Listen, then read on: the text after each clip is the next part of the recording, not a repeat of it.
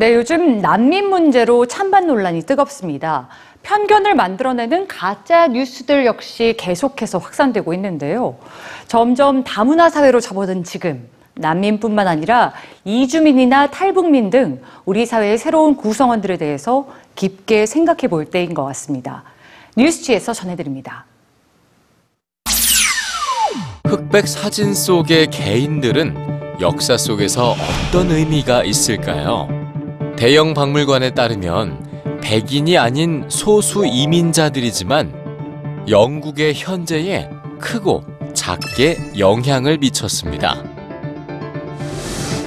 다문화 사회인 영국은 백인이 80.5%를 이루고 있죠. 나머지는 인도, 파키스탄, 방글라데시, 중국 등 아시아 지역 출신과 아프리카와 카리브, 아랍 지역 출신들로 구성돼 있습니다. 이들은 200년 동안 영국의 일부분으로 영국의 과거와 현재를 함께 해왔습니다. 하지만 21세기에 들어서도 영국의 역사 교과서에는 이들에 대한 기록은 없었죠. 백인 중심의 역사만 기록될 뿐. 그런데 1990년대 말 대형 박물관이 나섰습니다.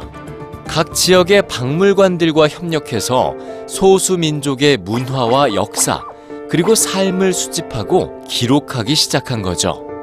무빙 히어라는 이름의 이 프로젝트는 지난 200년 동안 영국으로 이주한 4개 그룹의 이민사를 기록했습니다. 별도의 사이트를 만들어서 이민의 역사를 소개하고 이민자들의 문화와 전통도 소개했는데요.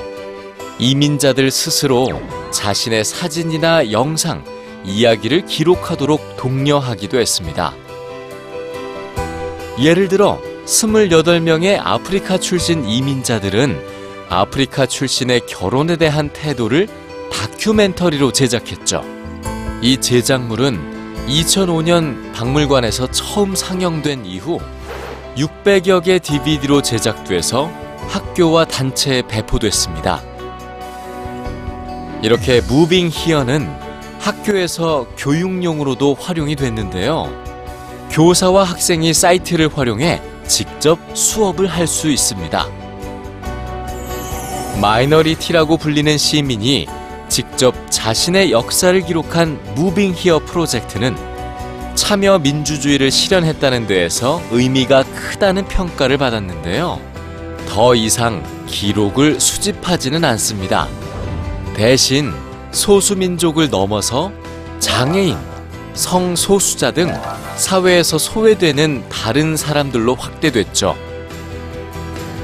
역사 교육에서 주류가 아닌 주변 지역의 역사에 대해서 관심을 기울이게 하는 계기가 된 겁니다. 다문화 사회로 접어든 우리 사회에서도 주변에 무엇을 기록해 나가야 할지 고민이 필요하지 않을까요?